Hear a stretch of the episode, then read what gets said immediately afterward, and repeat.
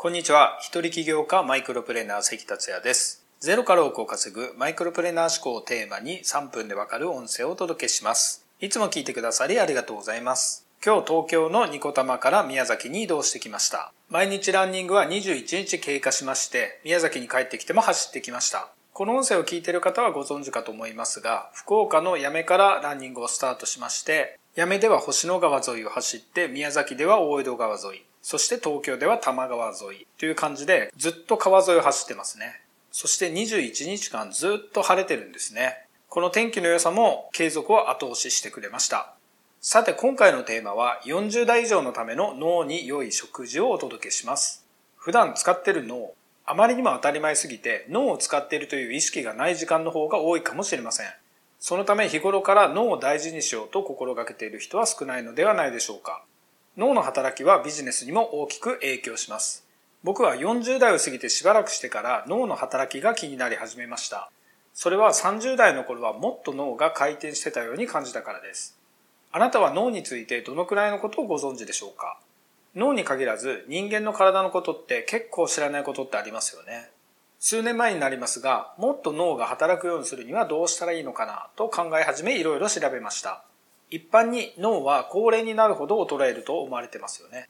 2017年のマサチューセッツ工科大学の調査で人間の脳のピーク年齢は暗記や計算、集中力などの能力ごとに違っていたという興味深い結果がありました。とはいえ、やはり適切な脳の使い方をしてないと衰え方も早まります。ではまず脳について少しお話しします。まず脳の重さは約 1400g です。体重のわずか2%ほどの重さです。しかし脳のエネルギーの消費量はというと、1日約400キロカロリーもあります。これは成人1日のエネルギー消費量からすると全体の20%を消費しているのです。ちなみに全筋肉の消費の割合が25%です。筋肉とほぼ同じ消費量というわけです。脳は毎日かなりの仕事をこなしているということですよね。ここで何がわかるかというと、脳をしっかりと働かせるには、脳にそれだけのエネルギー源を供給してやらなければならないということです。脳のエネルギー源といえばご存知のブドウ糖です。ブドウ糖は貯蔵できません。脳が消費した分、その都度摂取する必要があります。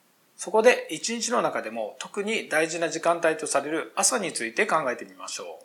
朝、ブドウ糖を取らなかったらどうなるでしょうかそう、午前中に脳の働きは悪くなります。集中力や注意力がない、やる気が出ない、イライラするということが起こります。では、ブドウ糖を取るぞとなるわけですが、ここからが今回の肝の話です。ブドウ糖が含まれているものであれば何を食べてもいいのかというとそうではありません。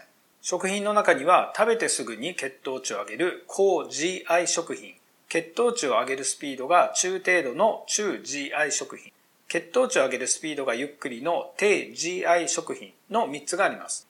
それぞれどのような食品かというと、例えば、高 GI 食品は白パン、白米、ポテト、餅、うどん。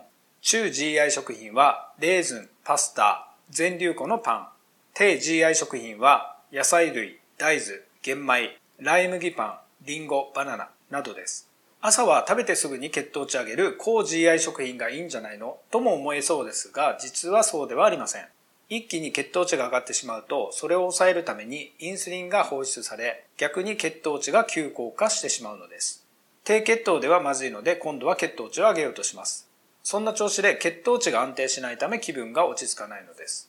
低 GI 食品だとゆっくり血糖値が上がるので心が安定します。そして午前中までエネルギーが持ちます。